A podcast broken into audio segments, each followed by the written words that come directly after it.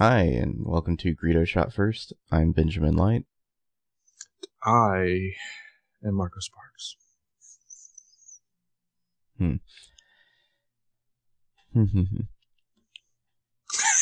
Be mindful of your mm-hms.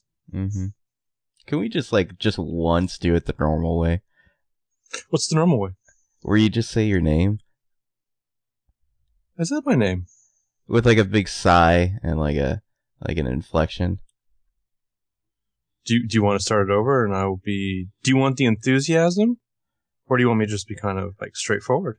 I guess match the tone. So I say, "Hi, welcome to Greedo Shot First. I'm Benjamin Light." Okay. No, that's where you say, "And I'm Marco Sparks." Okay. Okay. You want to try that one more time? Let's try one more time. Okay.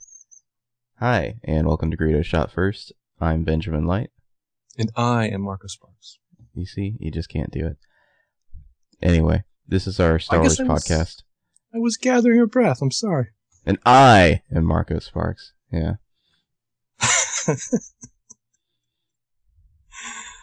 okay. this is a Star Wars podcast, I guess. Where Yes, it uh, is. we just We think. say passive aggressive things to each other, Mhm. and um, you know, as far as I'm concerned, this is the only one. You found that other like Facebook page on the internet for another Greedo Shot First podcast. I, I don't know who those bros are, but their like link led to a 404 page, so I don't think they Oh, really? exist. Yeah. Well, I saw a uh, like a media fire download link, and I Yeah. thought that's not a podcast. Yeah, obviously they don't have like hosting or anything. And they don't have our logo. No, they do not. Nor are, you know, charming personalities. Exactly. hmm Uh, this is a Star Wars podcast for for people who don't like Star Wars fans, and also people who like lots of shit talking. Apparently, Uh, does anyone actually listen to this podcast? I'm not sure if they do. So, can we uh, say anything we want? uh, we've always been able to say anything we want. But I mean, it's like something really offensive. Oh well, that's that's all on you, and you know if you want to carry it, you're you're welcome to. The the views you express are your own and uh, not reflective of the Greedo Shot First Corporation. Mm, give it time. There's be some real foulness in this episode. I sense there's some there's some real venom here. Hmm. There's a good vein. Be mindful. hmm That's like a that's like a Buddhist thing. They're always talking about mindfulness. I uh, I have like four pages of notes on Attack of the Clones. I have no pages of notes. Fantastic. Um, I will say that since you, you brought up the Buddhist thing, I have a lot of shit to potentially talk about the Jedi Order as an organization. It's funny you mention that because right now in front of me, I'm looking at this thread on a Star Wars forum on the ForceNet about should there be a new Jedi Council in uh, you know episode seven through nine, and should they have Force ghosts on the uh, Jedi Council? Which to me is like like what an apt metaphor for like a, you know an old dead you know organization that's ineffective. Um, Yeah. It's like what a. It's like you really hammer home the point that like this is a you know a council of people with dead ideas. Mm-hmm. Mm-hmm. I do not Well- think they should have a Jedi Council in the next one, if if possible. Uh, mostly just because who wants to watch a meeting in a movie, if at all possible? You'd like to avoid. Well, I mean, if they've learned anything from the prequels, they will not take it there. But Well, was there a single really excellent scene in the Jedi Council like ever? Like no. no, because because well, even even the final Jedi Council scene of of Attack of the Clones, which is smart because they finally excuse everyone else, Yeah. but Mace Windu and Yoda. hmm Like at one point, let me look at my actual note. I'll have to send my wording here. It was like, uh, no, we don't believe Dooku because he's probably lying, but we will follow his advice. I mean, that's every one of their things is like, I don't think that's possible, but we'll do it anyways because we're really Well, covering our bases. Yeah, it's a lot of hemming and hawing, you know. Yeah. I do not believe the Sith could have returned without our knowing. Well, I mean, at the very beginning of this movie, Mace Windu's just like, you know, Dooku used to be a Jedi. He couldn't kill anyone. Like, you guys are all trained killers. He's a political idealist, not a murderer. You guys are all like trained killers. Like, why wasn't- in the last movie, why wasn't Qui Gon like just like, look, this bro had like a, a red lightsaber. He's doing lightsabery shit. That was a Sith. Like, who else do you think it was? You know? Yeah, yeah, yeah. Look, I've got a blue one. That guy's got a green one. This mm-hmm. dude has a yellow one. You have a purple one. None of us have red ones, mm-hmm. right?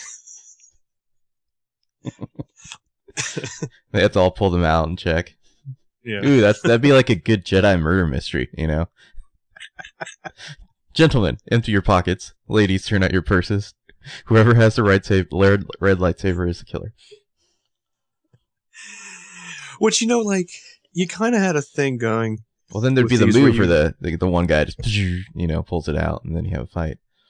Yeah, you have like a little like like Mm-hmm. uh like laser fight orgy. Um, there's a like you kind of had a thing going where you thought that like the blue was like a pure good force, and the And green was like a complicated. hmm You know, you're on the edge, and then like they start throwing the yellow and the purple and all that shit in there, and you're like, I don't know what's going on here. Well, that's all Mace Windu's fault. Samuel's he Yeah, wanted he had- his, he had the his big bad purple. Yeah. and Lucas is just like, "All right, I'm afraid of you. I'm gonna do what you want." yeah, exactly. It's like he just finds out that like uh, Samuel L. Jackson will be in your next movie, so he says. So he's like, "All right, well, uh, I guess I have to write a role for him then." Yeah, exactly. Yeah, I mean, yeah, yeah, just imagine he showed up and George Lucas is just like, well, I didn't know if he was joking or not, so I do have this part written. You're the ineffectual leader of the Jedi. Yeah. Fantastic. You get to Anyway. play off this Green Muppet for the next two hours. Yeah. Um. One more thing before we jump into Attack of the Clones. I was trying to remember. Pepsi did all the promotional stuff, right? And it was at like like Taco Bell. Um, yeah, there was the. because I I very the- strongly remember like the Pepsi cans and like the Taco Bell promotions for Phantom Menace, but I don't Mm-hmm. remember if they really did much for uh, Attack of the Clones: Revenge of the Sith. I think they toned it down a lot. They must have. Pepsi paid like two billion, by the way, just for that, which is kind of funny Um, that like you can just buy all of Star Wars for four billion. Yeah. Well, the Mormons they really wanted it. Is Pepsi Mormon? Mhm. Oh, that's right. That's The right. They Mormons they were allowed it. to drink yeah. soda until they bought Pepsi. Yeah. Yeah. I was surprised Mitt Romney didn't crack a couple like uh like wild cherry Pepsis on his uh failed campaign. Yeah.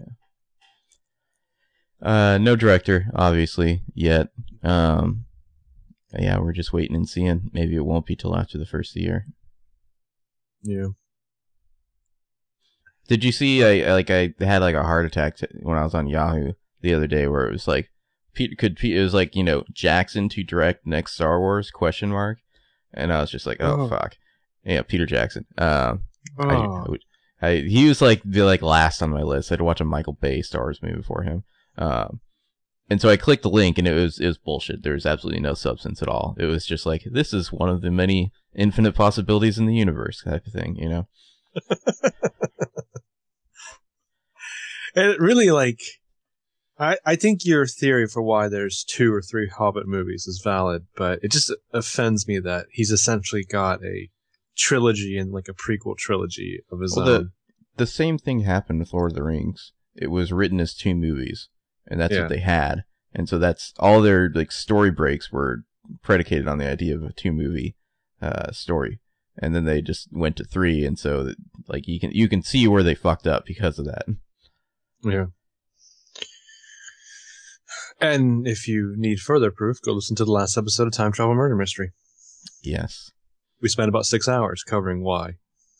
It's so terrible. and I, I like forgot to mention stuff too. I'll have to do some follow up on the next episode. Oh, that'll be excellent. Mhm. It's it's kind of like uh, the Two Towers, where we didn't do the last you know seventeen chapters of the book in this one, so we're going to cover it the next film. Yeah, it'll be in the the extended edition that we release on DVD. Mm-hmm. mm-hmm. Ah, so Attack of the Clones. Attack of the Clones. What'd you think of that What a great title? name. I love that title. I didn't have problems title. I, everyone like on the internet was just ready to hate it no matter what it was. I think. Um, Yeah. Yeah. I like It- the intro with the ship. Not that we needed to see the ship landing, although at least something happened when it did land. Um, Uh-huh. But the kind of like scenes of uh, it flying through the clouds, and like the sound effect is like an old like prop plane type, you know, Yeah. like like Star Wars up prop plane noise. I like that whole scene. It was very different. Like it was like ooh atmosphere. It's like not everything's like clean and and bright like uh, Right. Phantom Menace. You know. Well, also, this was like three years after Phantom Menace came out, and Mhm. it's just like the special effects are just light years ahead. Yes. Pardon the pun. I mean, This it's just is This is the one we saw together, right? We saw this like four yeah, times on opening day. four times on opening day. Yeah. You can see what kind of fans we are. Yeah.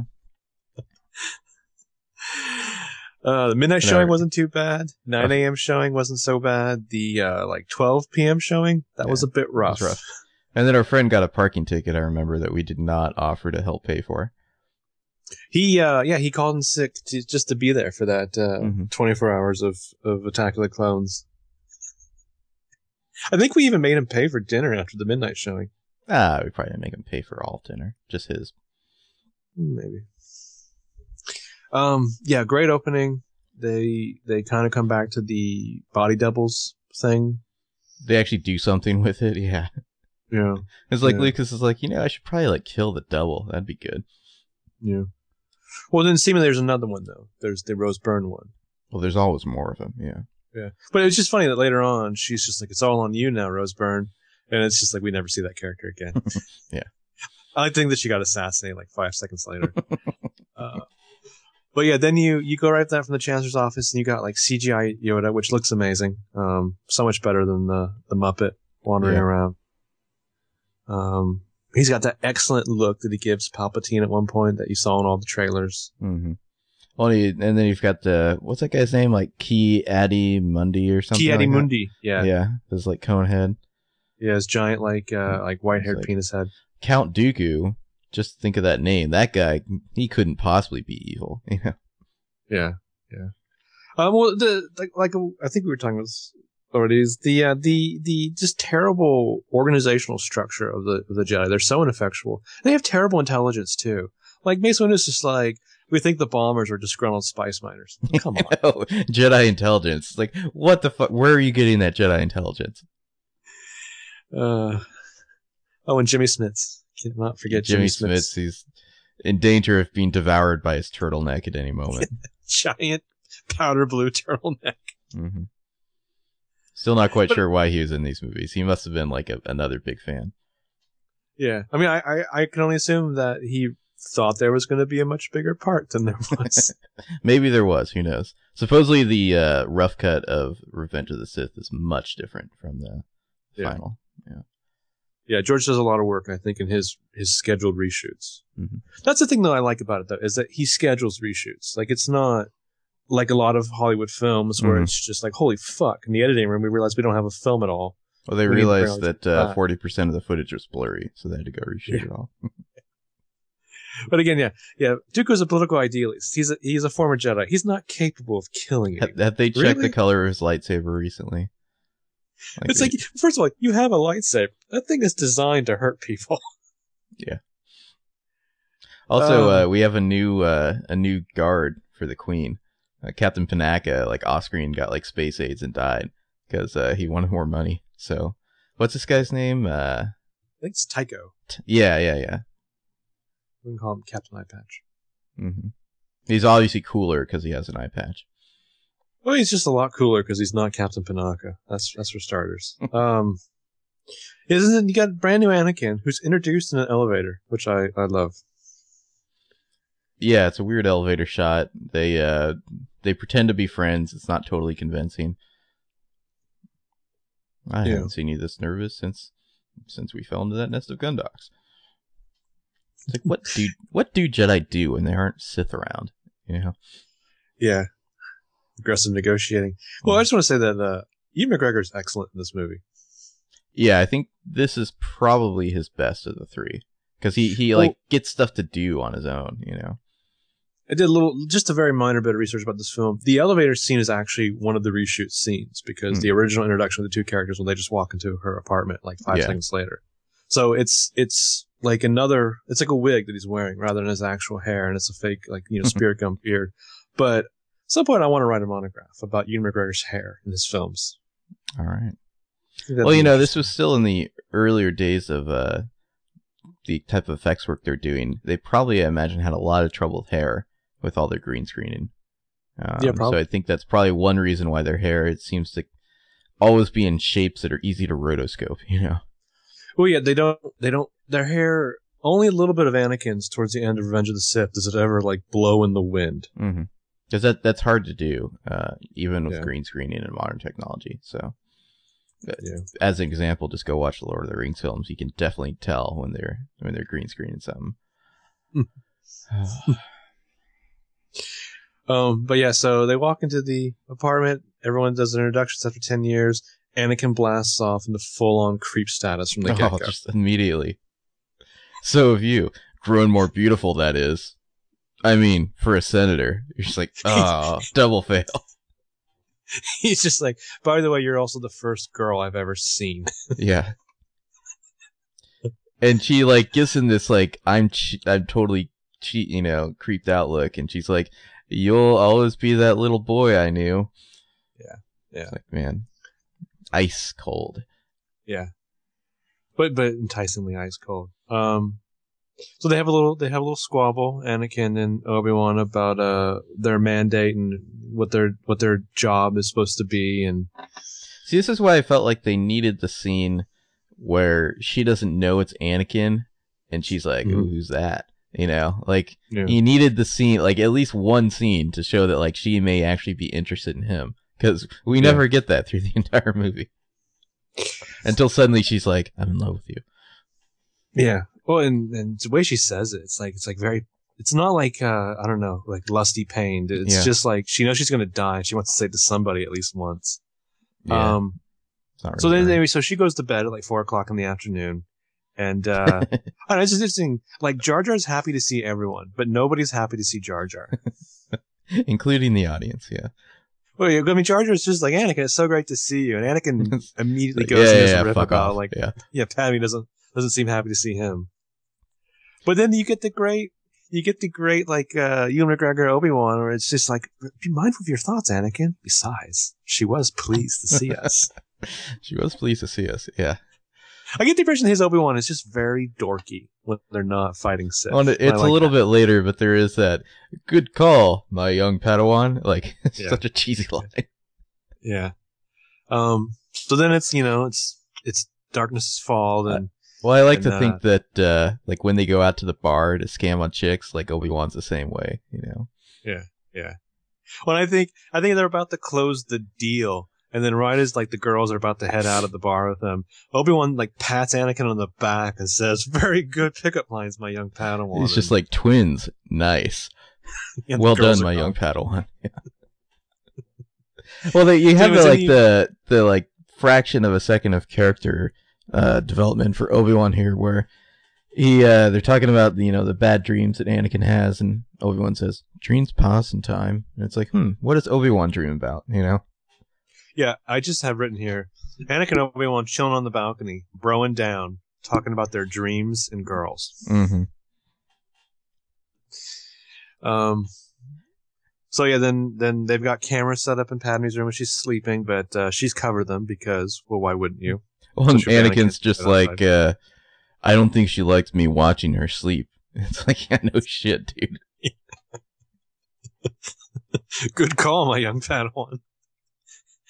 So, anyways, the droid shows up, shoots some uh some some like worms or something like Uses the like room. uh, hardest way possible to attempt to kill someone. Yeah, exactly. They could have just blown up the entire floor, which would fired like a rocket at the room. Yeah, But what makes this movie so much, and we, we gotta say this, we haven't said this yet, is we have a lot of quibbles about this film, but this movie is light years ahead of, of Phantom Menace. I mean, it is so much better. yeah, Um, definitely. Well, in that in that. point of- Sorry, go ahead. I was saying, point in fact, they realize there's an assassination attempt. Obi Wan immediately jumps out the window and grabs onto that droid.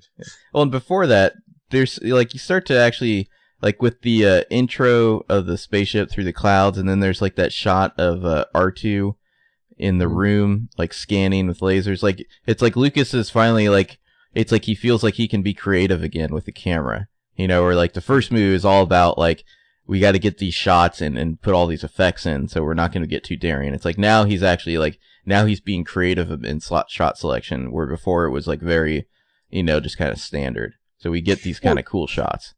I think he's kind of shot his legacy in the foot in the sense that you get this the impression that Lucas knows a fuck of a lot about cinema and Mhm. and and could write like teach some pretty great courses on it, but because he's kind of done these homages to old popey sto- storytelling, people will never realize that. Mm-hmm.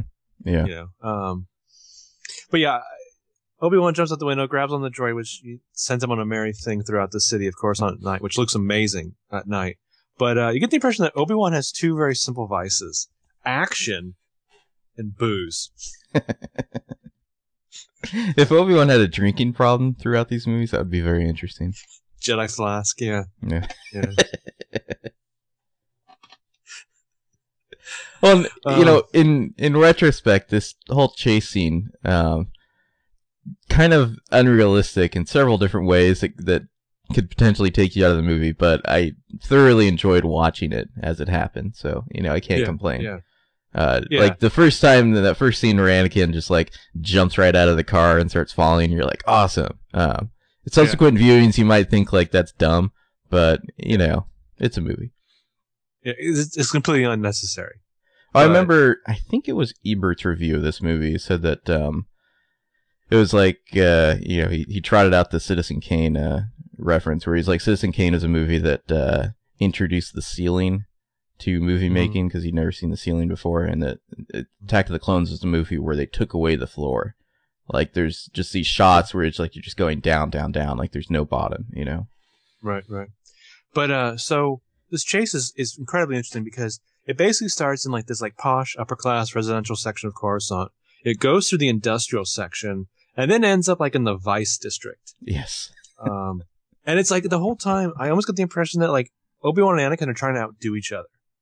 Yeah, like, their yeah. ridiculous like need for adrenaline. Um, Well, you got the cool shot where like Obi Wan like catches Anakin's lightsaber as he's following him. just just so so nonchalantly, just like raises his hand and boom. And then Mm-hmm. and then even though there's no like uh like like cockpit of this car is completely open air, it's like a convertible. But when they're going straight like vertically down, I don't know how they manage that. Like I'd be I think I'd fall out of this thing. But Yeah. like he just sets it on the seat next to him. you know, like it could have He's- blown away so He's easily. He using the just sets it on force to hold it there. Yeah. Yeah, because that's Well, you know, yeah. the before this chase begins, where like Anakin runs and jumps, or like right on top of Padme in bed, and like kills Mm-hmm. those little things with uh, some flourishy lightsaber swipes. Didn't you kind of want at least one moment uh, where like they make eye contact there or something? You know, I think that was just, like, definitely missing. yeah. Yeah. Just Yeah. it's like oh yeah, or maybe they maybe they interrupted her at a you know a moment where she was you know pleasuring herself. Like Black Swan? Yeah. Yeah. Definitely. and then she opens her eyes and there's like four people with a lit like ignited lightsaber standing there watching her.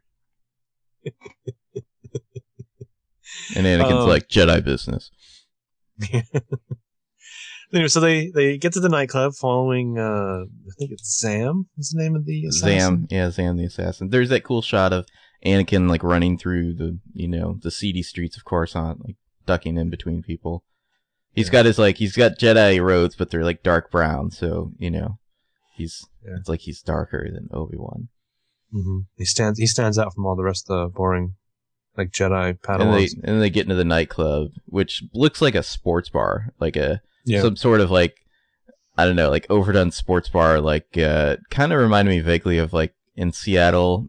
There's like a Fox Sports like bar. Uh, I don't. We've walked past that, I think, but like it's just this weird place where it's trying to be an upscale bar, but there's like sports stuff going on at the same time. That's what it looks Hmm. like. Um, but Obi Wan's What- just like, be cool, dude. You know, chill out. You're gonna scope on some chicks here. I'm gonna get a drink. You're gonna walk around. Yeah. This nightclub is so seedy though that Anthony Daniels and Ahmed Best hang out there on their off hours. Yeah. like that. Also, fancy prostitutes. Well, what's uh, what's Anakin's line? He's just like, "Be careful, Master. I I think the assassin's a shifter. I think he's a she." And then Obi Wan's just like, "Oh, well, we'll be extra cautious then." Is like, is that because she's a woman? Well, no, the problem is it's it's. I think she's. I think he's a she, and. I think she's a changeling. Yeah. I think if they had put the the he's a she second, Obi Wan's line would have been genius. Mhm. Because Obi Wan could have gone on a whole thing in like an expanded universe about how he had his heart broken by a woman once. And that's why he drinks. Oh, I like it. And that's why he touched Anakin that way that one time. It wasn't what Anakin thought it was, but you know. And Come on. The Jedi, they're like the Greeks of old, you know? hmm That would be a plot twist. How do you think the fans would have taken that? I think uh, yeah, there's a lot more like uh, like college papers to be written about the psychology of Darth Vader. hmm Um, but yeah, echoing New Hope, uh, Obi Wan just casually turns and like chops off the uh, assassin's arm with his lightsaber. After some like close in shots of camel toe on the assassin, which have always seemed kind of weird and unnecessary to me. The that actress, though, that's the one that Lucas went to something with. Like she was his date to something. If I Yeah, yeah, that was kind of weird. hmm yeah. Is the same man who openly lusted after Pat Benatar?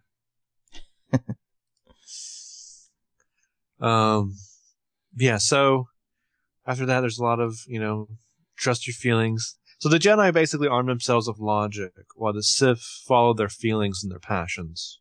hmm Is the gist of it.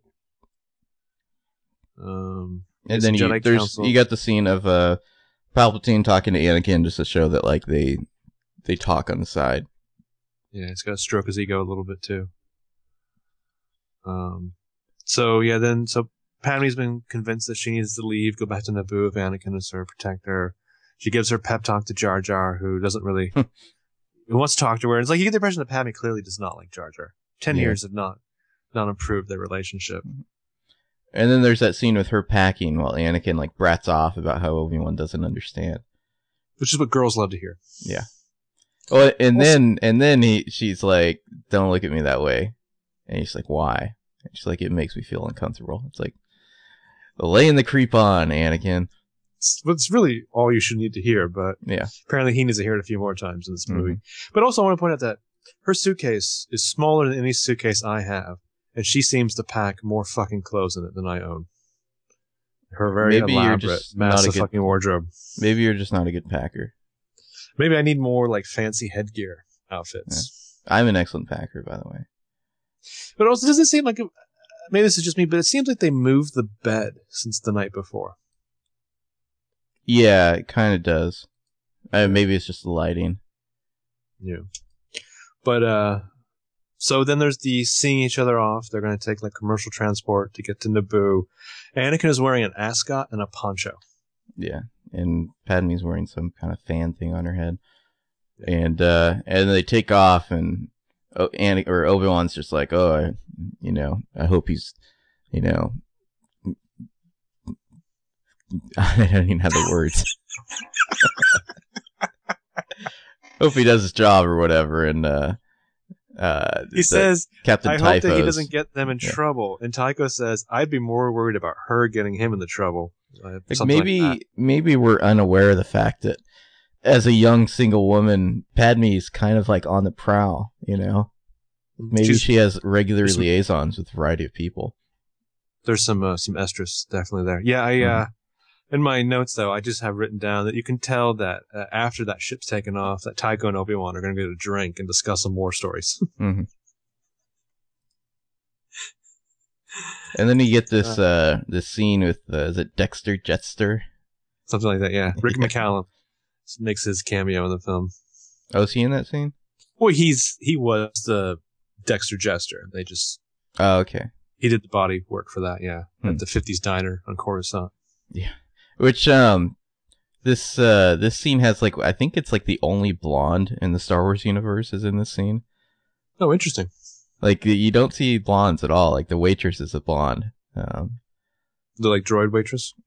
no, like, there's like an actual waitress in Oh, this, okay. and she's blonde. She's like some kind of like bussy blonde chick in like a blue outfit. Hmm. But yeah, you don't see What many do you mean, like- blondes. Like blonde woman. Yeah. Okay. Yeah. No, it's a um, busty blonde man. Well, I was just gonna say. I mean, like you know, uh, Anakin Obi Wan technically dirty blondes.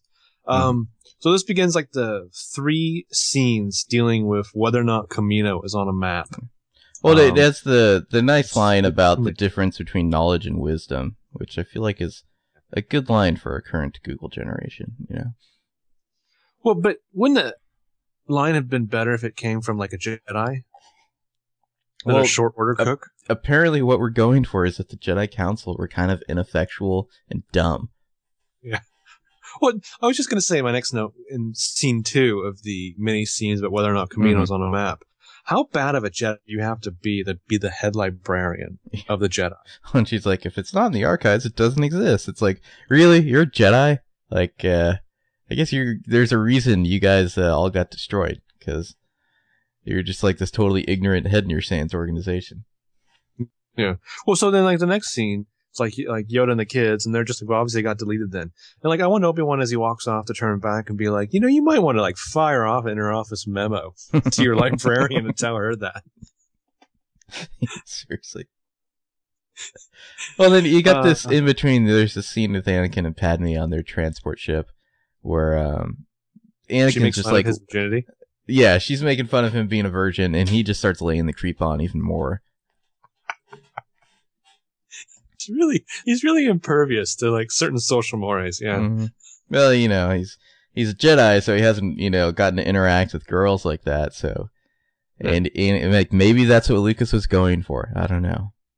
Yeah, I guess. Um, Yeah, scene with the younglings and the like out of the mouth of babes, blah blah blah.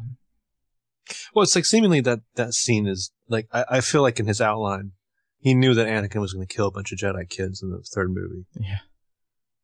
my impression. Um, so yeah, then you get to Naboo. There's a new prepubescent girl on the throne of Naboo.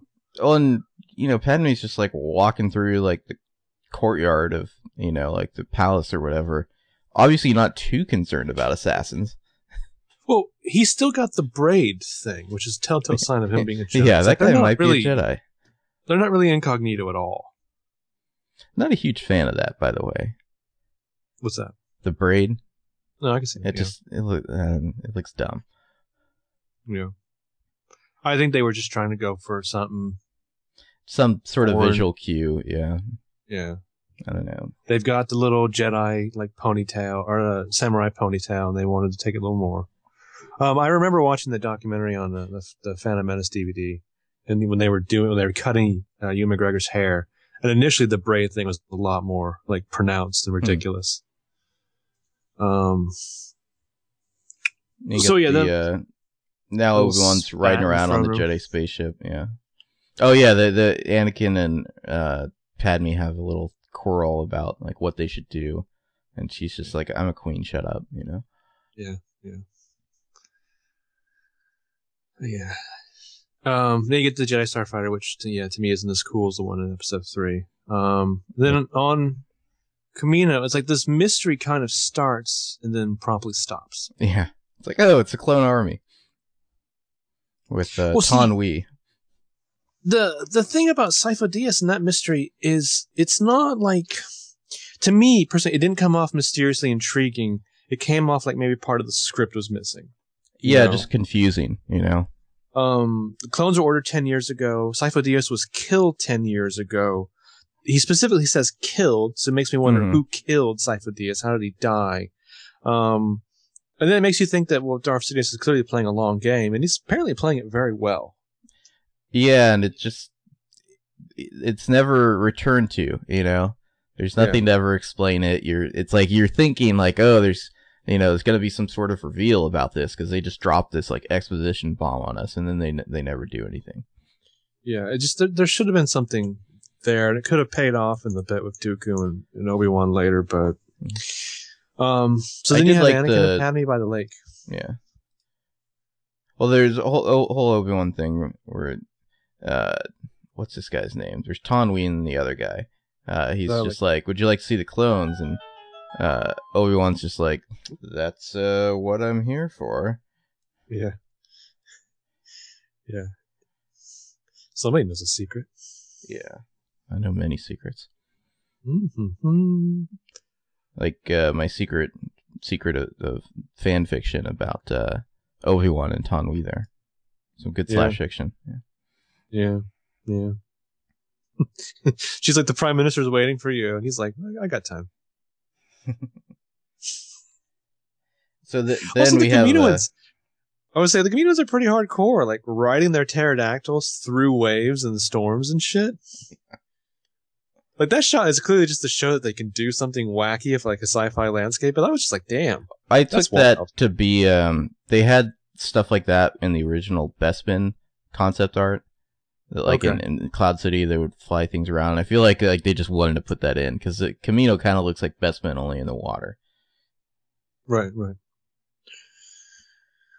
Uh, so you have Anakin and Padme by the lake, which is This is like the the classic cringe-inducing what the fuck scene where uh, he gives his brilliant uh, Shakespearean monologue on sand and how sand is you know not that which we would call Padme's skin.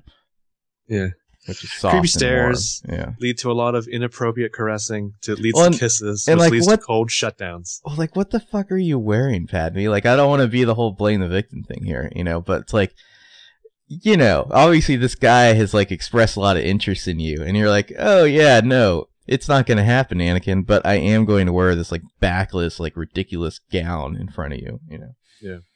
She's like, I don't get to wear a lot of my really like upper class slutty clothing on Mm-hmm. on Coruscant. So now that I'm back home, I just thought I would show off the world what a fantastic body I have. Mhm. Creepy Jedi guy. And then he, he gets a little, he gets a little sugar there, and then she shuts it down. And I did Shuts like that they like they shut down the music and for the score for that scene as well. Like it just drops out. Yeah. Yeah. Um. So then they have a lovely picnic date in a field by a waterfall, and Patty Patty starts talking about her ex boyfriends. Yeah. Oh, before that, there is the scene where Obi Wan gets to see all the clones. So that that's a cool scene. Yeah. Yeah, it is. Um. But yeah, then, the- then she's the talking about her really- exes. is really goofy in this because there's the whole you know Anakin's joking about his political beliefs and then tyrants and stuff. But he, Mhm. maybe he's not really joking, and then he tries to impress her by riding some kind of big ugly animal thing, which looks like animal cruelty to me. But she's laughing, and then he pretends to fall and hurt himself, Mhm. and that leads to like rolling and tickling, and they totally did it in that field, right? You would hope so. I mean, it's ended just like her on top of him. it's like why this is a romance. Like why are you putting all these weird roadblocks? Like she's not into it and she skis out. Like if it if they were to like just start making out the end of that scene and then the next scene was them being like we can't do this. Like that would make a lot more sense romantically. You know. Like if this if this whole thing was like them just like screwing like rabbits and then feeling bad about it, that would that would make a lot more sense. I mean, this romance, the way Lucas has, has lined it up, maybe this is the one thing, the one pulpy bit of storytelling that doesn't transfer to the modern era. Like, yeah, he can update like uh, old war stories to like sci-fi concepts, but maybe we we just don't buy into like a like a 30s concept of, Well, I do feel like her moxie. Aside from like the S and M costume there, uh, her costumes do get progressively better and kind of more diegetically realistic. I guess I would say, like Yeah. the the thing Yeah. she's wearing in the fields. It's like yeah, that that's like kind of like this weird gown, but it doesn't it doesn't seem out of place. You know, like the clothes she wears later, they seem like they could exist in Star Wars. They're not. They don't have like glowing bulbs on like the gown or anything like that. You know. Right, right. Oh, she has a little Leia buns in the Mhm. field, and the, the outfit at the end with the the white jumpsuit is just incredibly hot. Um, Yeah. Then you get the fucking fan service of Jango Fett. I'm just a simple man trying to make my way in the world. Apparently, that's like the deepest thing ever because all like the super fanboys who reviewed this movie are like, "Wow, Jango's so awesome. He's just a simple man." Like, I would counter that opinion entirely. First of all, that scene is incredibly stiff, stilted. Yeah. stilted. Um, I did like that they they kind of had the shot where it kind of just looks over and you see like you know out in the corner in inside another room there's like the Jango Fett out you know uh, armor and then he just has a kid go close it. The kid, by the way, is a terrible actor. Um, yeah, he's and the the Kiwi a really accent. sinister laugh later on. Yeah, well, the Kiwi accent's not helping there. You know. Right. Right. Um, yes, then you go back to Anakin and Padme and aggressive negotiations, and he tries to impress her by floating some fruit around, To me, it's not Uh, impressive. which he says, "Oh, I shouldn't do this." Like uh, Obi Wan really like you know bust my chops if he saw me doing this. Yeah. Meanwhile, Obi Wan is just like floating everything he can to himself. hmm Like when he leaves the younglings, he doesn't reach back to this little Yeah, I data know. cube. He just like whoop. But he's just showing off. I don't know. But yeah, Padme's got some very interesting like bondage couture Well, you know, Um, you're you're a Jedi. You want to impress a chick. That's the best you can do. Like, shouldn't you have like a, I don't know, like a whole repertoire of some cool stuff to impress people that's not just floating a half a fruit. It begins and it ends with two things. The first thing is a sentence. I can make you come without even using my hands. hmm And then he does it. Yeah. um, yeah, so then we go from that to these like fireside confessions of like lusty agony. Where she's wearing like this insane like bodice with like a choker. Yeah. Um, like could not be more suggestive of like, hey, let's get down. You know, but then she's like, we can't. I'm a senator. You know. And Anakin's basically saying, I swear to God, if you do not sleep with me, I I'll kill kill myself. myself. It's exactly what he's saying. Yeah. I Well, mean, you know, he the- might as well the- get on his knees and beg her. the next scene, it's it's the scene where Anakin's having the dream, and so he's, he's like he's just lying in bed and he starts moaning. Like I really wanted Padme to just pop up at that point, you know, and be like, "What's wrong?" That same tone and inflection too. Mhm. What's wrong? I'm trying to sleep. uh, I don't remember what the outfit is off the top of my head, but in my notes I, I have written down that Natalie Portman looks incredibly hot in the scene where they agree to go to Tatooine. oh, the morning scene. It's one where he's like staring at the like ocean. Yeah, and like that was the in- one that was in that first teaser trailer in front of Monsters Inc. That little shot of her, and she just looked incredibly hot. Yeah, yeah, it's like her like super hot bathrobe, but also like for the only time in the movie, Anakin's actually wearing something to kind of like show off his body. You know, he's wearing a like a super super light like shirt or something that like it hangs loosely, but you can obviously see he's like much more skinny and like fit underneath it. Um, Yeah. It's like the only time in the movie where it's like at all suggestive that like maybe there's some sort of attractiveness for him going on and not just for Padme. You know. right, right. But uh, despite the fact that Natalie Portman does look very hot in that scene, um, I realized as I was watching that that very brief scene that there's about half the scenes in this movie you really can't tell what the hell anyone's facial expressions are supposed to mean. Well, doesn't that scene make a whole lot more sense that they slept together the night before? Yeah, I mean, you know, like, like if he had woken up next to her and was having a bad dream and went outside, and so she came out with him. Like, I don't know, maybe there's like a cut somewhere where that happened, but they they, they wanted it to be kid friendly or something. I don't know, but it, and Bert's just like, this "Is a kids' movie, George?" And George is just like, "Shut up, you." yeah. well, Wasn't there a rumor Um, that uh, Natalie Portman and Hayden were like dating on the set or something? I don't know if that was true or not. I thought that they were. It's funny because Seems like they he have tries to date all of his co-stars, like Well, Rachel Bilson. Yeah, seriously. It's funny because they don't have any uh, chemistry at all on screen. So, No. you know. Well, I was going to say when when we got to the scene that there are some scenes where I think Hayden Christensen does some good acting. Um, they haven't happened yet at this point in the movie. He's not terrible, but Mhm. I'm not trying to think. Like, could you actually picture Leonardo DiCaprio in this role?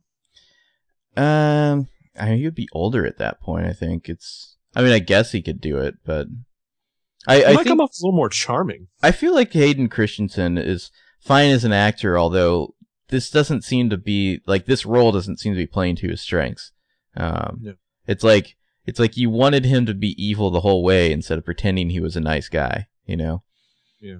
Well, he does. He does a good job of showing off those scenes where he is incredibly young and immature. Yeah, I mean, in Um, the you know Criterion Classic Takers, I felt he was very effective in his like suspender suit and like uh, bowler hat or whatever he was wearing. He has kind of like a sinister sneer about him. hmm Yeah. Um, Well, he was in that Shattered Glass movie as Phil Glass. Like, like he's in like Jumper, for instance. Like he's supposed to be the hero, but like he totally came off as like skeezy in that as well. You know. Yeah. Well, because the first voiceover at the start of the movie, he tells the audience to go fuck themselves, basically. Mm. I don't think he quite get over it. Anyway, so um, back on Kamino, there's a what I thought was a really great Obi Wan Jango fight scene in the rain. Although Jango sucks, especially at fighting Jedi.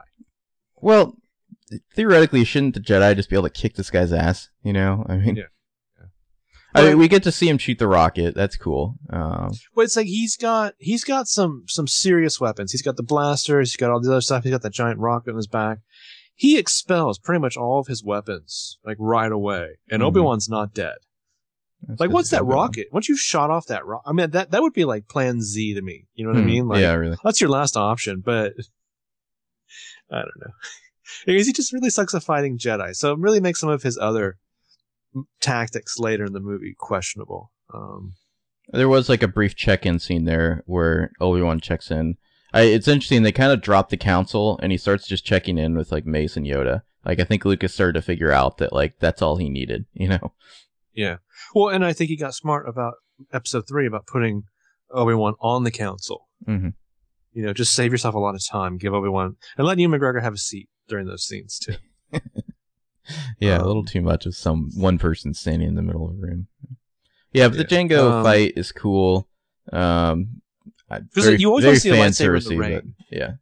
Although I still didn't like. feel like they did enough of like kind of like the drops like hissing off the saber. You know, like I could Yeah. I could see more lightsaber in the rain. I, I don't think I've had my fill. Yeah, I know what you mean. Um, so to go back to Tatooine, um, Watto has a silly hat now, and his goatee has only gotten sleazier. Well, there is a, there's an interesting shot. Like you have your landing pad shot, but then instead it like the camera like rises up and tilts down, and you get this like looking down from overhead view of Tatooine. It's like it's like now they finally it's like hey we don't just need to show a landing pad anymore. We can we can kind of get creative here. You know, Yeah, Yeah. Yeah. Watch I you mean, seems to have fa- fallen on hard times. Yeah. yeah, the sci-fi landscapes that they kind of show off in passing are really interesting. I think. Um, Oh, and then they put Padme in. Uh, well, she's not there yet, but she get- she has a good outfit coming up. Yeah. Um, Yeah. But yeah, So, Watto Watto seems to the- have fallen on hard times. yeah, so the the Obi Wan is chasing Boba and Jango. Um, they have that kind of fight slash chase through the asteroid ring. Uh, young Boba has a very sinister like laugh for a kid. Um, this is I a really cool like scene. the sound design on those Yeah. seismic charges. This is a cool scene. My one criticism would be I feel like the laser blasts are like too fast. Like Yeah. I don't know. It's just like this wall of like lasers. You know. Well, you can't even tell if you've really hit Obi Wan's Yeah. ship until like the droids start smoking. Yeah. Like Um, compared to the original when it's like it was like you had to like make your shot count you know i don't know if the lasers need Yeah. to recharge or what you know but it's like don't just like start firing blindly like you know for the entire chase you know it's like take a shot when you when you have a shot well, I'm just thinking of all these like ships. Like, if you run out of power, you're in the middle of fucking nowhere, and your air is going to run out. Well you know that's Yeah. why the uh the panels are on the side of the tie fighter they power the uh lasers i don't know if you knew that like solar power. Yeah. Oh, interesting. Um, but yeah, the sound design of the seismic charges is really cool, where the sound completely drops out for a second, as if as if it's been like sucked like into like an implosion, and then it explodes And out. like, Like, that was really cool in the theater. Yeah, maybe In they the should have that used that so in the cool. trailer you know yeah. Um, the the great shot of the slave one is slave one, right? It's the name of Jango's ship or Boba's yeah ship. yeah slave one Um, when it starts coming at the camera, firing the lasers, I remember in that first trailer, that teaser trailer, I think it was called Breathing because it was Mhm. Starfighter's breathing. That was a really cool image because the drums started playing Yeah. in the trailer at that point. The trailers for episodes two and three, I would say, were really great. They did a Mm-hmm. lot of interesting stuff with trailers, and I thought they were really effective. Um, it was, it was like the first time people even started saying the word trailer, you know? yeah, Um, yeah. like the, the Phantom Menace, like when that trailer hit, that was like a whole thing where some guy like uploaded like half of it that he filmed and he like became an internet legend, you know? Like, Yeah. uh, people were Well, I going to see that terrible Wing Commander movie just to see the trailer. Well, and and yeah, you started you started that, What was it? That, I saw Monsters aspect. Inc. Uh, Monsters Inc. That's the only reason I saw that movie. It's because of the Phantom Menace trailer in front of it. for the breathing trailer for uh for this movie, I I went to go see Monsters Inc. And you started seeing things like that where people would actually go to a movie just to see a trailer, like Mhm. people who will go to um uh what is it uh the IMAX screenings of this Hobbit movie just to see the first nine minutes of the Star Trek film. Mm, I really want to talk about that movie, but we, we'll have to wait on that. Yeah. Um. So so anyway, so He Obi-Wan lands on Geonosis. Well, he does the move uh, where he he hides on the back of an asteroid, kind of like the Falcon hiding on the Star Destroyer, and he goes down and lands on Geonosis to take a look. Meanwhile, on Tatooine, you've got the introduction of Uncle Owen and Aunt Beru. Three PO's back. He's he's fully put together, but not golden yet. He's kind of like a just gray, you know. He hasn't gotten this gold Oh. plating. It's weird. Hollywood really wants to make this guy Joel Edgerton happen. Yeah, they really do. Like he's the next like Sam Worthington or Jeremy Renner. I feel like that's that's where he's at. Like people are just Mhm. are convinced they can put him in something. Um, and hopefully they never will because he's creepy looking. Well, it's Um, weird that like they all these actors like Rose Byrne and Keira Knightley, it's like they all pop up in Star Wars movies for some reason, you know? Yeah, yeah.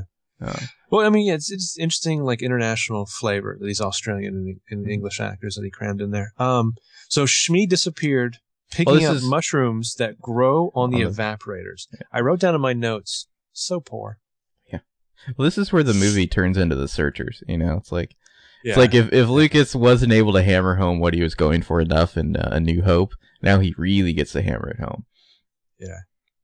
Um, I just I love the scene where where where Cliegg and uh and Anakin like talk, and he has first of all I kind of like the layout, even though it's like it looks like a dump. I kind of like the layout of Cliegg Lars's home. It oh, it's, this is this is. Luke's. Oh, it's Luke's home. So Yeah, I I know, I think but we see this and we're Remember- like, yeah, you got the little like igloo thing that seems to pop out of ground, and then you have all the rest is kind of built into like an in-ground courtyard. I don't know. It just seems Mhm. really interesting to me. Oh. Um, so they had this talk about Shmi, and he doesn't want to give up hope for her. she's That's dead. Anakin's like, son. well, I'm gonna go look for her. And he's just like, I don't want to give up on her, but she's dead, son. Accept it. Oh, you also you get uh you get Padme and like basically like the Princess Leia buns in this scene.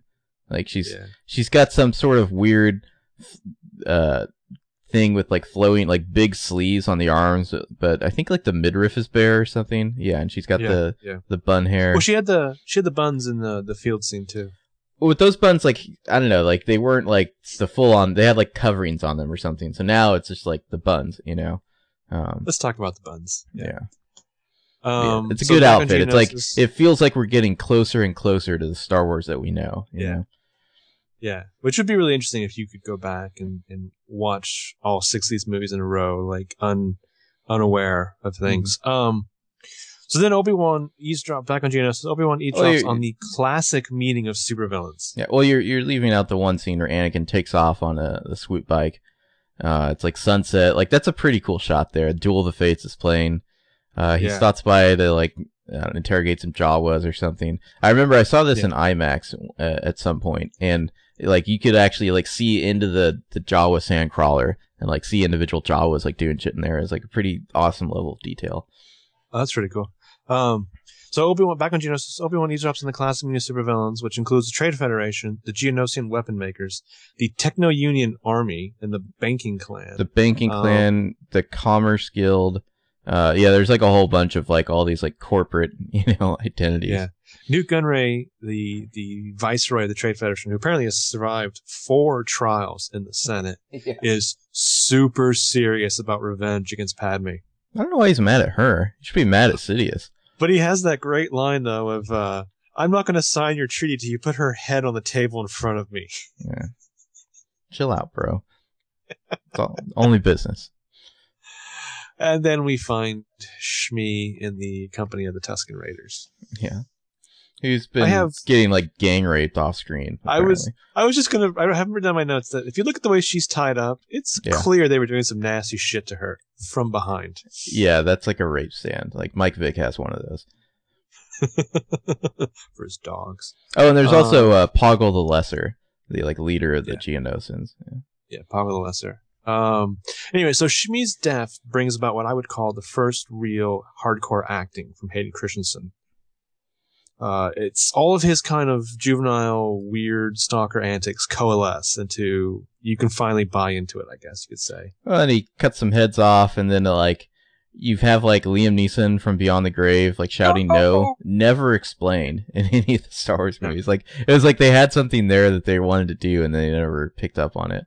Um, Well, it's that an old friend has found his way to do something, uh, whatever they say at the end of episode three.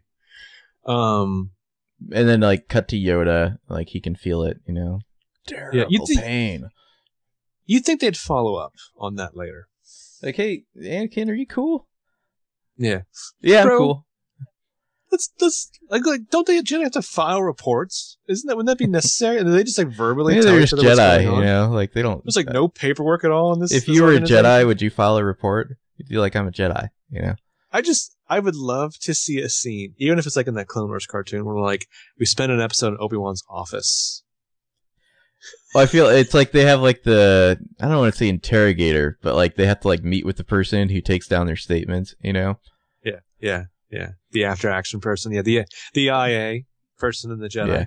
And they're like, so, likes uh, them. so Anakin, at, at that point, you and the senator from Naboo uh, decided to leave uh, and go to Tatooine. Is there anything you'd like to tell us about your time with her on uh, Naboo? And he's just like, no. And they're like, really? Anything at all? We've we've spoken to some of her handmaidens, and, and they paint a different picture. We've inspected her sheets. Yeah. You sure you don't want to tell us something? I mean, I just expanding universe authors. Let me just throw this at you. This is a gold mine that I'm just I'm going to hand away.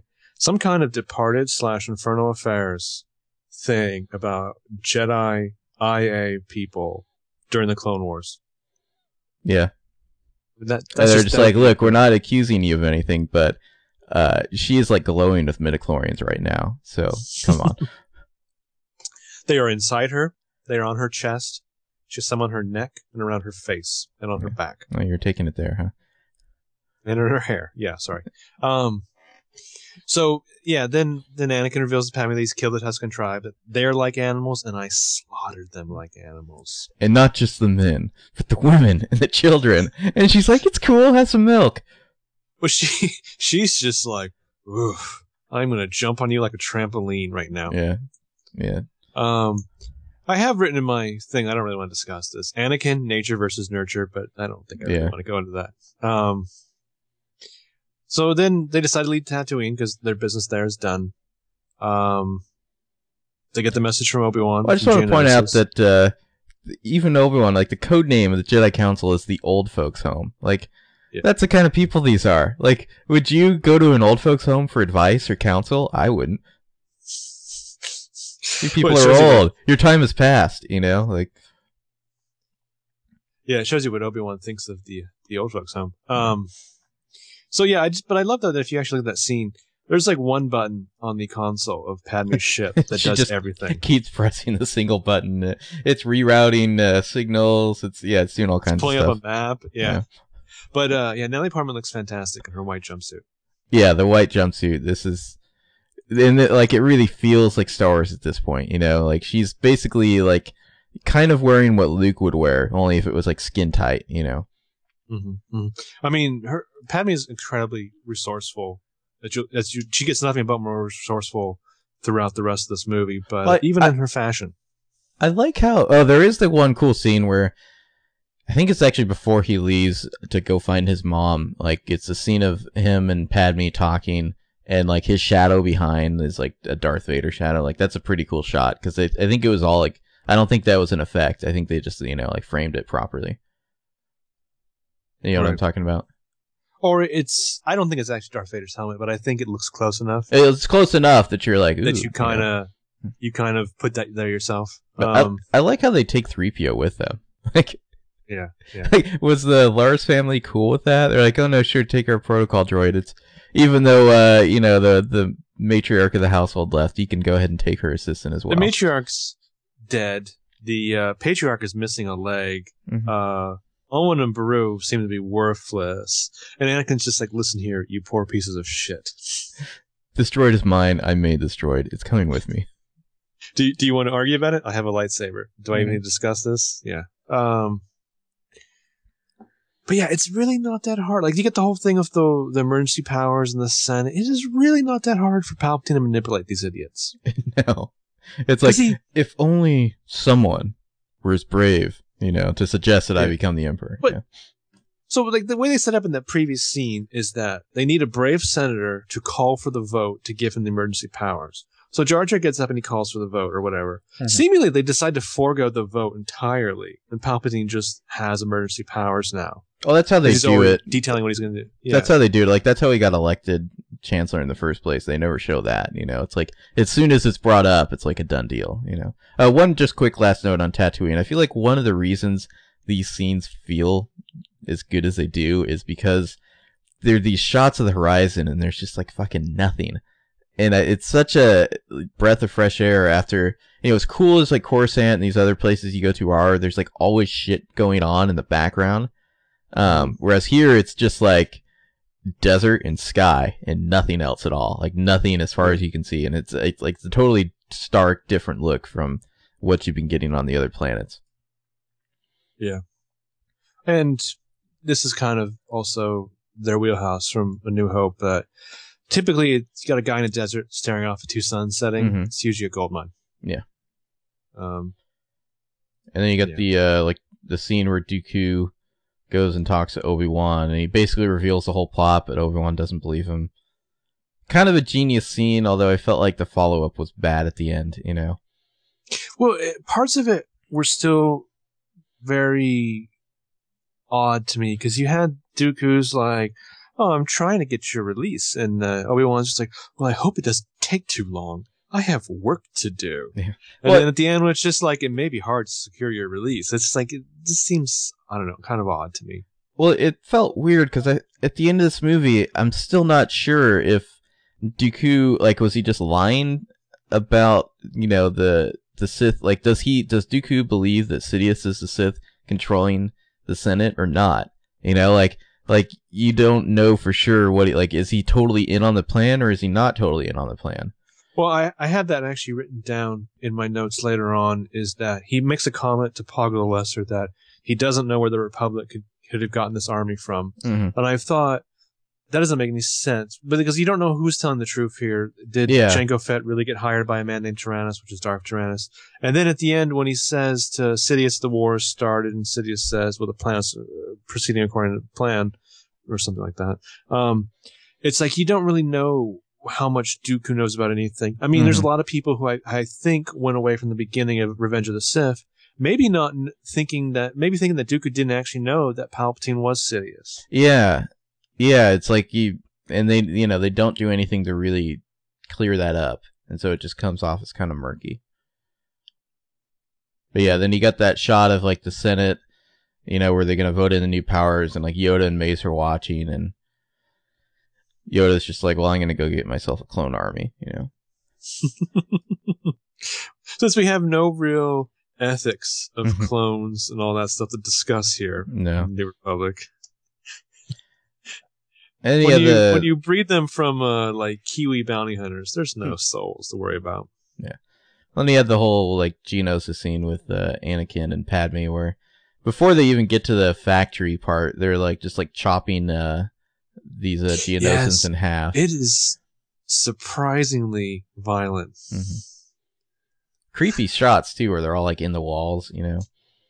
Yeah, yeah, that, that's really cool stuff. Um, you get the start of the courtship of C-3PO and R2D2 as well. Um, I liked all. I know some people like hated the droid factory scenes. I thought they were fine. Like the whole like Padme running under a crusher. Like I- I'm fine with no, that. No, the droid factory stuff is really cool to me. Um, she's incredibly resourceful once again. Uh, Yeah. y- The stuff with C3PO, I I have written later on in the battlefield stuff that uh, maybe there's a little too much C3PO hmm because he, he has his classic dorky C3PO line of machines making machines. How perverse. Yeah. Well, th- there's this whole weird thing where they're showing that like Padme's actually like really smart, like and like very capable. You Yeah. know, like not only in the droid factory scene, but then later in the arena. And then you never see any more of that. You know, it's it's it's like she gets pregnant and that's the end of that. But like she Yeah, seemingly has more like uh, like combat savvy than like Anakin does. You know. Well, first of all, from the start of this movie, she's piloting like a Naboo starfighter. Yeah. I mean, she knows what she's doing. Um, you get the impression from this too, or maybe I'm just reading too much into it. Anakin's been trained very well over the years, but uh, like there may not be a lot of like real world practical like He's- implementation of that training. He hasn't been trained in the ways of love. You know. Yeah, yeah, yeah. He's yeah. he still needs to nut up a little bit. Yeah, The Jedi's one rule: off- never fall in love. Yeah. Yeah, he doesn't seem to come off as well throughout the factory as she does. Um, Well, just in general, it seems like she's much more worldly than he is. You know, yeah, yeah. She knows a thing or two. she's like, "Don't worry about it. There's a pill." Yeah. She's been around the world. Um, you get the retracting bridge callback, or as you could call back, future call from New Hope. Um, hmm get the foreshadowing of Anakin's machine hand. R two has his uh his little booster rockets. Yeah, but yeah, the the hand thing where he almost gets his hand cut off. C-3PO loses his head, literally. Um, And then and then There's out of a- nowhere, Padme's like, "I love you." yeah. Well, I was say there's a thing in the uh, special features on the DVD with Ben Burtt. I don't know why they put this on the DVD because it makes Ben Burtt look so sad. But Mhm. like he did a whole like percussion track for the Droid Factory scene that he was obviously very proud of. And Lucas apparently came in and very coldly said, "That's John Williams' territory," and like they threw it all out. Mhm. And it just it seems so sad to me. Like like Ben Burtt like and John Williams apparently have some kind of like massive creative feud, and John Williams will always win. Well, then uh, then he had the arena where Yeah. we're here to rescue you. Oh, good job. Oh, I love it. Oh, Well, I love that. I love that sequence so much. Anakin's busy whining while like Padme's already like picked the lock and like climbed up, you know, Well, and then yeah, like I mean, conveniently the- loses the midriff to get even hotter. Yes, yeah. Well, you, you saw her midriff before, but now you really see it, and it's toned. Like this. Like one of the one of the great like injury slash like making the costume hotter moments of all time, you know. Yeah. Well, because she gets some pretty serious, brutal injuries in this. Because she gets like clawed by the animal across the back, hmm and then I would think that when she gets blown out of the ship, you know, like 20 minutes later, it's not so much the force of the explosion that threw her down into Well, the do you remember sand, but all do you that remember that, uh, fresh cut? Do you remember that they re redid that scene? Do you remember that? Or uh, they maybe they just redubbed it. I can't remember. But um, in the theater, when she falls out of the ship and the stormtrooper comes up to her, she like she gets right up and like she's so like like she hasn't just fallen out of the ship. Like her voice sounds different, you know. And she's like, "We have to get to them." Whereas in uh, and when they put it out on DVD, suddenly she was just like kind of moaning a little. She got up and like a little more it's- fatigued. It's very weird because she's just like, "Oh shit," and then the guy runs up and she just pops up immediately. Mhm. It's very strange. Well, they Um, they redid it because originally it was like nothing's wrong at all. You know, I just fell out of a ship. yeah. But I I did really like this whole arena fight. Like the this section of the movie on is all excellent. Um, and it, I really felt like like there's some dodgy effects here and there previous to this point in the movie. Um, but it's like they they obviously put all their like you know a game onto the Yeah. the arena and then the battle afterwards. Like they're doing effects work that's like light years ahead of what they've done before with uh like and they're doing like zooms, you know, like camera zooms and stuff like that. Like they're getting creative with their shots. Like it's totally different from anything you've seen up to that point. they every part of this movie up until the end of, of the film is they're just piling on more things that you didn't think you would see. Um, I mean, it's just like if you'd fallen asleep in the movie, you'll definitely wake up at this point because it just gets nuts from here on out. Anakin is the recipient or gets to say the uh, "I've got a bad feeling about this" line. Um, Padme Well, is incredibly resourceful. And I think that's the thing too. Is, is in that scene where they're they're all escaping from their chains on the pole. Like Anakin wants to spend all his time worrying about Padme, Yeah. and Obi Wan has to kind of point out to him that you really don't need to worry about her. She's doing fine. She's literally on top of the situation. Would you say that uh like Obi Wan's role is like it, he has the most entertaining fight with his monster? I think. Uh, Anakin just like jumps on his and rides it around, but uh, Obi Wan like Yeah. the big weird multi-legged thing like that. That's a great fight. Like and it like comes back later where he has to fight it some more. You know. They've like got like a weird, like anti seduction thing going on where that thing wants a piece of Obi Wan and comes back to him later. And his takedown of that thing is excellent because he chops off its two front legs, and then it looks like because they they then zoom behind the beast. It looks like he literally clubs that thing in the face. well, it looks like he like gets it in the neck or something, maybe. Yeah, but then he he does the whole thing like, and I this is one of the like good moments of Flourish where he's like spinning the lightsaber around as he's like getting ready to Mhm. ram it right into the head. Like that's an awesome shot. yeah yeah. It's like the coup de grace. Um, so yeah, there's the part though that where Hayden Christensen, Natalie Portman, and Ewan McGregor are all on the same creature together. Mhm. And I just want you to take a moment and imagine the filming of that scene. Natalie Portman's in the middle, and Ewan Yeah. McGregor's right behind her. Padme sandwich. I'm sure he was like Yeah. whispering dirty things into her ear the whole time. You know. And nobody was whispering shit in Hayden Christensen's ear. Eh, maybe Natalie Portman was. She's just repeating what, what Ewan McGregor's just told Mhm. her. You know, I'm looking at this one shot. It's like the three of them chained up, and then in the four, it's and so that Padme's in the foreground, you know, Obi Wan's in the background, like kind of sideways. But Mhm. then there's this other pillar, and he almost wanted there to be like one other person there who like dies, you know, just to Yeah. just yeah. to show you that this is real, you know. I don't know who it would be, like maybe like Ki-Adi Mundi or something, you know. I feel like uh I feel like um if this if this was episode seven and you had another director doing like Brad Bird doing it who kind of emulates Star Wars storytelling, I feel like you would have had that. They should- you know what it should have been? That there's death here. You know, it would have been the good joke. Would have been uh, uh, R four, um, Obi Wan's droid. Yeah, like Obi Wan's droid as well. You know, like R four, he doesn't make it. You know, that would have been a good joke to do there. Uh, that would be good, yeah. Um, so then the, the, the Jedi show up. Well, they do the whole- it's kind of an unfair thing. Well, they they do that. It's kind of unfair. Like they kind of defeat their uh, their monsters that are attacking them, and then just like a bunch of like droidekas show up. You know, it's like, hey, come on, it's not very sporting. Well, you have Nute Gunray's like when uh, when Padme does a thing where she swings on the chain and kicks her animal in the face, and he's Yeah. just like, "That's cheating, kill her." Shoot her. Where's your And, sense and Dooku's just like, "Patience, patience, she will die." And then Dooku shows up, and like for some reason he's like putting his lightsaber up against Jango. Like anyone gives a shit about Jango. You know? Yeah. They're like, oh, the guy we pay. Yeah, you can kill him. Yeah. Dooku, I want Dooku to be like, "No, the clones are done. Right? We don't, we don't need Yeah. him anymore." And honestly, like if you kill him now, like we can like not pay like his you know his next paycheck in two weeks, and Yeah, I've save been some- holding off some on that last cash. paycheck for a while. Mhm. Yeah. Um. So the war zone, the Jedi's kicking ass. I just wanted there to be a thing flashing on the screen the whole time, like this is what you want. Yeah. Although I do feel like when the when the Jedi all appear, they start uh, pulling out their lightsabers in like the most ridiculous fashion possible, and like doing these cheesy poses. You know, obviously because it was like a whole bunch of actors on green screen somewhere being filmed doing that in various ways, and then just put into the scene. You know, Yeah. Well, and and there's also like a certain arrogance to the Jedi, though. You know, because uh, Dooku's like, you know, you're hopelessly outnumbered. And Mace Windu's just like, no, I don't think so. And it's like, I think that's the arrogance of the of the Jedi Yeah. at that point. I think the problem is that you had Samuel L. Jackson in that scene, and you wanted a little more like Nick Fury. yeah. Um, I mean, he was just like, "This party's over." You know, you wanted like, "This party is over." Yeah. Well, it's, I Um, mean, that's Nick Fury wasn't super interesting in any of the Marvel movies until Joss Whedon started writing his dialogue either. You know. yeah, yeah, and then recognize the potential there.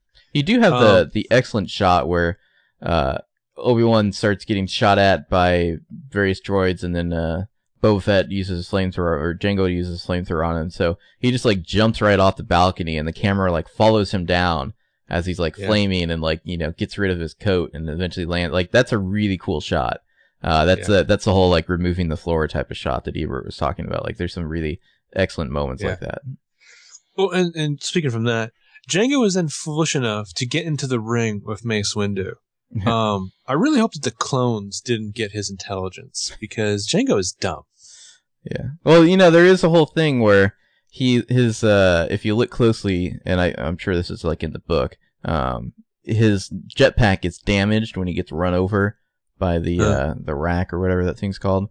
And Uh-huh. so he's planning on using it and he tries to use it right before uh, J- uh Mace Windu cuts him cuts his head off. Like you see it like it spark and not work. Like you have to Oh, good. you have to watch closely for it, but it's like you see it get damaged and start sparking when he gets run over by the the rack thing. And then Well, when o- when Mace is coming towards him, he tries to use it and it doesn't work, and that's why he gets his head cut off. well, see, that's that's not why he gets his head cut off. He lost the fight when he tried to Yeah. dive for the lightsaber. Well, he lost the fight when he entered the arena. It's like, dude, these are Yeah. Jedi, you know. Yeah, he. There's no reason for it. You know what I mean? It wasn't like like Dooku said, "We, we want to get in there. I'm paying mm. you." You know, what I mean, like, Yeah. Let the droids handle it. They're doing a good enough job because there was a few dead Jedi hanging around there. So obviously, On Jango's like, he, I he, w- he shot one too. Yeah, on Jango's like, I would, but you guys need me for that whole clone thing, so unfortunately, I can't. I'm just gonna hang back, you know, yeah, because those are a bunch of Jedi. Yeah. Yeah. Um, but I want to say that Padme's even resourceful when it comes to flirting in the middle of a battlefield. Yeah. I mean, like if if the third movie, like if you didn't have the whole episode four through six thing hanging around, like if the third movie was just about Padme, like action senator, and not about Anakin, it would have been a cool movie too. Well, you start letting Padme have some fun, you know. Yeah, yeah, Put a put a big gun in her hand and let her start shooting things. yeah, exactly. Well, I mean, I really love the thing where, like they they tie up the one thing, the like chariot thing, to the beast, and Anakin's Yeah. just like riding that while she's in the back shooting people all around. That's cool. hmm I mean, they had they had a lot of fun. I think blocking the scene and Yeah. laying all this stuff out. Yeah. Um, well, and, and I then would say there's a little too much C-3PO, like like mouthing off. a little too much of that. The Jedi seem to kind of go down like punks. I mean, granted, there's like super battle droids, so maybe they're hard to defend, but yeah, Jedi kind of seem like they aren't too impressive. Uh, maybe that's why you go to Obi Wan was such a hero of the Jedi because he was competent. You know, um, maybe the Jedi kind of sucked. It's possible. Yeah. Yeah. And then Yoda shows up with the clones, and it's like this is like where it just keeps on like leveling up. It's like, you know, yeah, it gets even more insane and the effects work on those uh, ships is really awesome. Um, the shots of them flying in the air it was like flak you know explosions all around them and then like Yeah. another ship just like blows up and falls out of the sky. But it does the thing where it like it doesn't just explode into nothingness. It like it catches on fire and just plummets out of the sky you know Well, it's really cool when the those big circular things. There's one point where one of them's like lifting up, they're all Mhm. trying to take off, and the uh the lasers, the the clone cannon lasers, are shooting up at them and like hitting them enough places where they they're obviously losing something. So they come back down, and when the thing lands back down on the ground, you can actually see like the metal rippling from the Mhm. impact while the dust storm is coming up. And you kind of get, even though they have helmets and they're all CGI, you kind of get the clones like stop reaction of just like, oh shit, you know, like this Yeah. giant like like. Oh, dust then there's those- over them. just completely awesome scenes of them firing lasers in the in the dust storm like that is an awesome shot Yeah, Uh, it was yeah. like they really pulled out the sto- all the stops at the end of this movie. They're like, you cannot possibly complain about this because it's awesome. yeah, Also, um, they're going the wrong way. Um, in all the previous Star Wars movies, the good guys move from left to right, Uh, but in this one, they're moving from right to left. That was another thing in Ebert's review that he pointed out. Hmm. Like in Empire Strikes Back, for instance, they're, the walkers are attacking from the right to left, but but in this, it's like they're going the wrong way. yeah. Yeah. Everything is reversed. Um, last thing in the arena, young Boba picks up Jango's helmet and Jango's face heads falls out of it. it doesn't actually, I- it. Yeah. Eye looking one If- way when I look if the you, other uh, way. if you look closely, you can actually see his his head go flying, like a shadow of it go flying in a different direction when uh, he gets Oh, uh, from the helmet. Yeah. Well, also, Excellent. I did like the scene where it's like, uh, and they've been surrounded by, uh, you know, the super battle droids, like before Yoda, right before Yoda shows up. And, uh, there's that shot of Obi-Wan just like looking around and like his eyes are just saying, I like these odds, you know? Yeah, yeah. Well, it's like I almost feel like he was calculating the fact that they're gonna lose, but it's gonna be close. Yeah. Then you get the, the Aayla Secura chick, like the hot Twi'lek chick with the bare midriff. Bring her in. Like a mini skirt, yeah. hmm Um, so yeah, I had written in this, and then there's a line later where it seems like Dooku's not sure where the Republic got their army from, and then obviously he must later on. Yeah. Um, well, there's that whole scene odd. where they're jumping onto the uh the gunships. And it's like, don't you Yeah. want to turn off your lightsaber for that? Like, that can't be safe. You know, no, no, like they're just jumping in with their lightsaber like directly in front of them. Point. You know, it's like, wow, be careful there, man. Well, I remember thinking when uh, uh when I first watched New Hope, there's a point where Obi Wan hands Luke his father's lightsaber, and Luke turns that thing on. He's just kind of Yeah. like waving it around like wildly. I wanted Obi Wan to be like, "Let me let me have that back for a little Yeah. while." Hey, here, there's something I need to show on that. Oh, thanks. Yeah, you're not getting it back. here's here's the off button. Mm-hmm. Let's just play with that for a minute. Um, But yeah, I really love the gunships. Like they have the little like laser pod things with the, the clone troopers in them, like firing the cool laser. Like I like the that they fire like solid laser beams. Uh, Yeah, that yeah. was a neat touch. Uh, they had like the rockets. Uh, I don't know. Everything about this last like you know clone battle sequence is pretty awesome. and in a movie where you've got Boba Fett introduced, you've also got the first glimpse of the Death Star plans. Yeah, just like in the background, and it's like you don't even notice at first. you almost get the impression that that was the ultimate final goal of Palpatine. Like all of his taking over the empire and then holding it for 20 years and all that stuff seemingly was all just to have like a maybe like a fleet of Death Stars or something Mhm. like that. Um, because they keep going back to that out of uh, at least three or four movies out of six. I really like in in all the books like that's it's considered like a military boondoggle. You know, it's like you're blowing all this money into a Death Star that you could be Yeah. spending on the fleet. You know. Yeah. Well, it seems odd though that, that that's this is one of the things that that is great fan service. It's a great visual element and callback, but it doesn't make a lot of sense though. Is that the end of Revenge of the Sith? And I I, I would think that that last bit in Revenge of the Sith, where you have uh, Sidious or Palpatine and Mhm. Darth Vader on the bridge of the ship of Grand Moff Tarkin, I'm thinking maybe that t- could take place like you know six months to six years in the future yeah, or whatever Yeah. because it's like, did it really take 20 years to build that Death Star? Because A New Hope, it doesn't say that the Death Star's been around all that long. No, it's like brand new. Yeah. Yeah. Um, I really like that uh, Yoda's like the battle commander, and they like they take Yeah. him to like the you know the forward position or whatever. It's amazing to me that that's all completely CGI. You know, Yeah. because it, it looks so good. yeah, the, the, the clone troopers look really good, and they're all CGI. And I like that. just- it uh, fascinates I, that I like the they- different colors. You know, like there's some that are red and yellow. Like it's like a ranking Red, thing. Yeah. Blue, yeah. Well, it's like, whenever they started making like the collectible, like you can buy your own clone trooper outfit, I envisioned like that's the first time anyone's ever actually made one of those Yeah. too. Seriously. like Lucasfilm has no molds or anything they can give you. Mhm. Um, but yeah, a great scene is the screaming pep talk that Obi Wan gives Yeah. In the uh, their little battle carrier thing. That was just awesome. What would you Um, do in your Yoda's- position? Yeah. Yeah. Well, and again, like the Jedi's truck and logic, not not passionate emotions. And Yoda senses the tension and the strife. And I liked how uh, right after they jump off the gunship, like it explodes like right behind him. Like I don't know, it's like they finally like up the stakes a little in this movie. Like I don't, it's a really effective shot where it's like you know everything is just just by the skin of their teeth. You know they barely got off that ship in time. Yeah, well, I mean, in this film, Lucas really, you cannot claim that he doesn't listen to the fans because he gives the fans everything they want, including what we're about to talk about in a minute. Mhm. But he also like seriously improved on everything that was wrong. He started he started hitting a lot of the details much better. You know. yeah. I mean, there's there's obviously some hiccups, and we've been covering them in this podcast so far. But like, just ah, the the, the quality difference between Attack Yeah. of the Clones. Well, if this movie massive. didn't have the ridiculous romance, like you know, if you cut that out of it, this is like light years ahead of Phantom Menace. It's I really Yeah. think it just gets dragged down by Anakin being a creeper, um, and it Yeah. having no chemistry with Natalie Portman. Yeah, and, and it, it may quite honestly be the casting of Hayden Christensen. yeah, it's just I don't know. And nothing against him as an actor, but it just didn't. They just don't have chemistry. Period. You know. Um, Yeah, And and Padme seems Uh, like she's having fun throughout the movie too. So Yeah.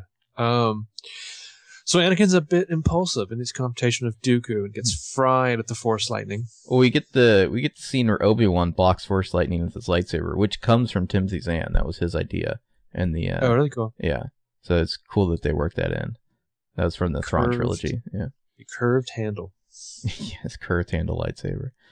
Uh, and yeah, he like quickly dispatches Obi Wan and then Anakin, because Anakin is like suddenly frozen, so that uh, Dooku can do like a full pirouette and then cut his arm off. Yeah. Well, there's there's like uh, uh it's interesting because you have like a another like three way lightsaber duel here, Mhm. but the action spectacle from like Phantom Menace is toned down a little bit so they can infuse this dynamic with more like complexity. I think and some dialogue, yeah. Yeah, some actual work a little bit of dialogue Um, in. Oh, you also get Anakin doing the two lightsaber thing. That's it, it's Yeah. short lived, but it's kind of cool. Well, if you if you were to subscribe to what we all just kind of assumed of the green and blue, like Mhm. uh, where that places you in the in the spectrum of the Force, it makes sense that Anakin is flinging both of those around and he's kind of juggling them both. Oh, and then Um, and then he he gets the green lightsaber cut, and another foreshadowing of the arm he's going to lose. You know. Yeah. Um, real quick, it's, it's half a, a thing that doesn't make sense is Padme back in the sand. We were talking about a minute ago, Mhm. where she jumps up and she tells the guy that we need to get to that hangar. Mhm. It's like Yeah, I guess what you, hangar? Could, you could say that Yeah. she guesses that there's a hangar, but she doesn't actually know there's a hangar because she was nowhere near Maybe when she was just watching. Yeah. Yeah. Um. Yeah. So then Anakin gets his arm cut off, and as I've always said, what I would have killed for for my own personal satisfaction was to have Dooku pick up the arm he just took off and take a large bite out of it. I feel like that's I going could a really little too see far. Christopher Lee Yeah. doing that wonderfully. Well, and then you get the Yoda scene. I really liked how it's like, it's like first it's just his shadow, you know, and then he walks in, and the audience is just going nuts at this point. You know, it's like Yoda is yeah, dis- mean, Yoda is displeased. You know, now we saw that movie four times on opening day, and that was massive Mhm. cheers. Um, especially when he opens up the robe and the, with his left Mhm. hand, the lightsaber's hanging there, and it flings into his right hand, and he ignites it. Yeah, the audience is just like going crazy. yeah. Um, So you you get the crazy first. It's like the uh like the battle of like wizards fight. You know, they're like throwing shit at each other, and then Yoda's blocking the lightning. Cool shot. It's like y'all figured a Jedi Master should probably be able to do that. You know, like Yeah. just like absorb the lightning. what if Obi Wan can do something? hmm You know, Yoda's got to be better. Yeah. And then he, the cool fight where like he has to stop to like you know help out Obi Wan and Anakin so they don't get crushed. Dooku gets Yeah. away. The score at this point actually is incredibly awesome. Um, Mhm. all through like the the last two tracks of the score and the soundtrack are excellent. Um, and then back home to uh, or first like Padme like sees that her like her new boyfriend's missing an arm. I'm sure that was kind of a downer. Mhm. Um, She's thinking, what kind of attachments can he get placed on there? Politest Man in France. God, you need to read that book. Um, and then, uh, you know, was it Dooku has a solar sailer, which doesn't seem very effective. It's Um, it's. I mean, it's a it's a cool looking ship, but It seems like a really big target. Can he go into hyperspeed of that? I, I don't know. I'm just thinking like it would take forever to get anywhere in that. Like like like like decades and millennia hmm. forever. Because without hyperspeed, you're not even going to get out of like the solar system for another 50 years. Yeah. But shouldn't that be like incredibly easy to track? Well, just a big target, you know? It's like yeah. you just hit anywhere close, you're going to tear a huge thing in the sail. Yeah, whatever. But uh, it yeah. Then looks I have no more know? propulsion on the ship Yeah. at all. Yeah. It looks cool. I think that's the point. So he goes back, talks to Sidious, and it's like the war has begun. And Sidious is like, "Good, good." And nobody has any idea what the fuck's going on. Um, Yeah. And then uh, you know the begun the Clone Wars have scene. That's a cool shot, like cool sunset shot of uh Coruscant in the background. Yoda, But it's again, it's the, Yoda having some moments of reflection. Yeah. well, the, the fucking like Mace Windu is just like, no, we can't believe a word Dooku says. Yeah. But we're going to follow his advice anyways because we're incredibly wishy washy Mm-hmm. about everything. And then you get the shot of them all, like Palpatine, Jimmy Smits, and some other politicians watching like the clones like ship off to war, and uh, Well, the Imperial the Imperial. March for the first time, in you know chronologically in the trilogy, and it is a just a big nasty version of the Imperial March. Like It is blaring, yeah. it's just full of like bombast. Like I don't know, I love that rendition of it. It's one of my favorite uh, Yeah. renditions of the Imperial March. And then cut to, for whatever reason, you know, Anakin and Padme have already decided to get married, and their witnesses are Obi Wan or not Obi Wan, um, C three PO and r2 Yeah, yeah, they they decide to get married in the spot where she first shot him down. yeah. And he's got a He's ugly droid hand. Yeah. yeah, that weird robo hand of his. Um, what I love about the way these movies end too is that you had that big kind of sad, almost mournful love theme playing there, which effortlessly goes into the you know directed by George Lucas and the Mhm. fanfare of the of the score starts playing. I mean, the last like the last ten minutes of this film are excellent for John Williams. hmm Yeah, the score is Uh, excellent. Like, like, you- like you said, the Imperial March. What I love about the Imperial March is that it doesn't matter if it's loud and full of bombast or if it's very low key. Like that, that theme is just waves and waves of gorgeous dread. hmm It doesn't matter like how what, how you do it, like whatever layout or arrangement you do, it's effective. Um, though it is always better loud and with horns. Yes. Yes. Excellent rendition at the end. So yeah, that's uh, the Attack of the Clones there. Mm-hmm. And um, I don't know, we're running a little late. Any uh, last uh, thoughts on this before we wrap it up? No, I just obviously you can tell that we love Attack of the Clones. Um, I almost want to say that you and I might like. I'll, I'll be curious after next week. But it almost Mhm. seems like you and I kind of have more of a, an affection for Attack of the Clones than Revenge of the Sith. Part of that might have been seeing it four times together on opening day. True, true. I just, it, it's really, it's unfortunate that the romance is so terrible because if it wasn't, this would have been an excellent movie. You know, Yeah, it really would have. Um, and the sad thing is that you really, you really want more of this war stuff, but you get a little Mhm. bit of Revenge of the Sith. Um, you just want more. Yeah, yeah, yeah. But uh, yeah, next week is Revenge of the Sith. That'll be fun. I've been, I've been looking forward to that. I really wanted to watch Revenge of the Sith, but I've been waiting. So You know what you mean? yeah. Anyway, we'll uh, see y'all again next week. Watch Revenge of the Sith so we can talk about it. Mm-hmm. May the force be with you. Always.